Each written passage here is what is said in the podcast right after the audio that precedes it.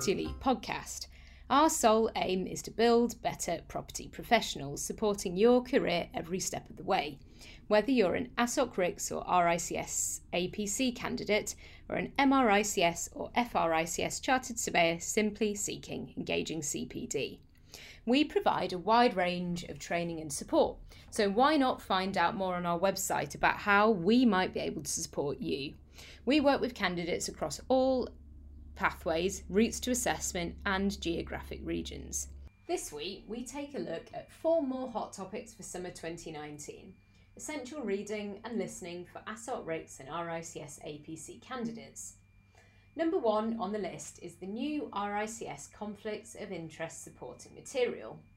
RICS have carried out a review into the effectiveness of the professional statement Conflicts of Interest First Edition this focuses on how members and firms are implementing the mandatory guidance which came into effect on the 1st of January 2018.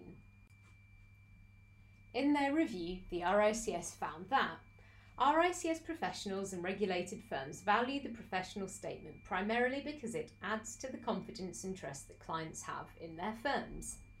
93% of respondents believe the management of conflicts of interest is either critically important or very important to their work. 87% of firms believe staff are quite familiar with the professional statement. The process for identifying, managing, and informing clients about conflicts of interest varies significantly across firms. Some firms have a less formal approach in place, which may result in inadequate record keeping or management of conflicts of interest.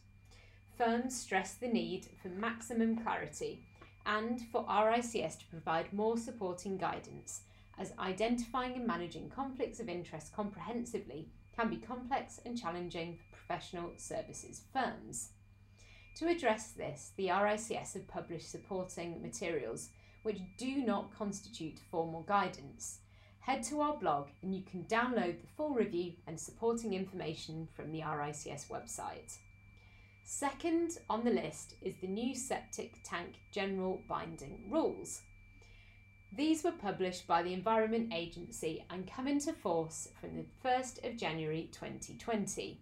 You'll want to know about the changes if you are a residential surveyor, valuer, or property owner. The new rules mean that if a property discharges wastewater into a watercourse, the system must be upgraded or replaced by the earlier of when the property is sold or the 1st of January 2020. Key ways to comply with new rules will be to install a micro sewage treatment plant, connecting to main sewerage if possible, or to introduce a drainage field or soakaway. Failure to comply could delay a potential sale so the issue should be identified as early on as possible. Third on the list is the new RICS guidance note, Valuation of Rural Property, 3rd edition, July 2019. RICS have published this latest guidance note for rural registered valuers, which supplements existing global and UK Red Book guidance. The purpose is to highlight matters of concern when valuing rural property as well as taking account of the fact that there is very often a very diverse client base for rural property valuations, including estates, farmers, landowners, lenders, developers, and investors. The guidance note identifies five main rural use categories as one as well as one evolving category. The first five are primary agricultural production, leisure or amenity, commercial, residential, and renewable energy. The evolving category is ecosystem services. The guidance goes on to discuss inspection considerations, material considerations, inquiries, assumptions, and special assumptions.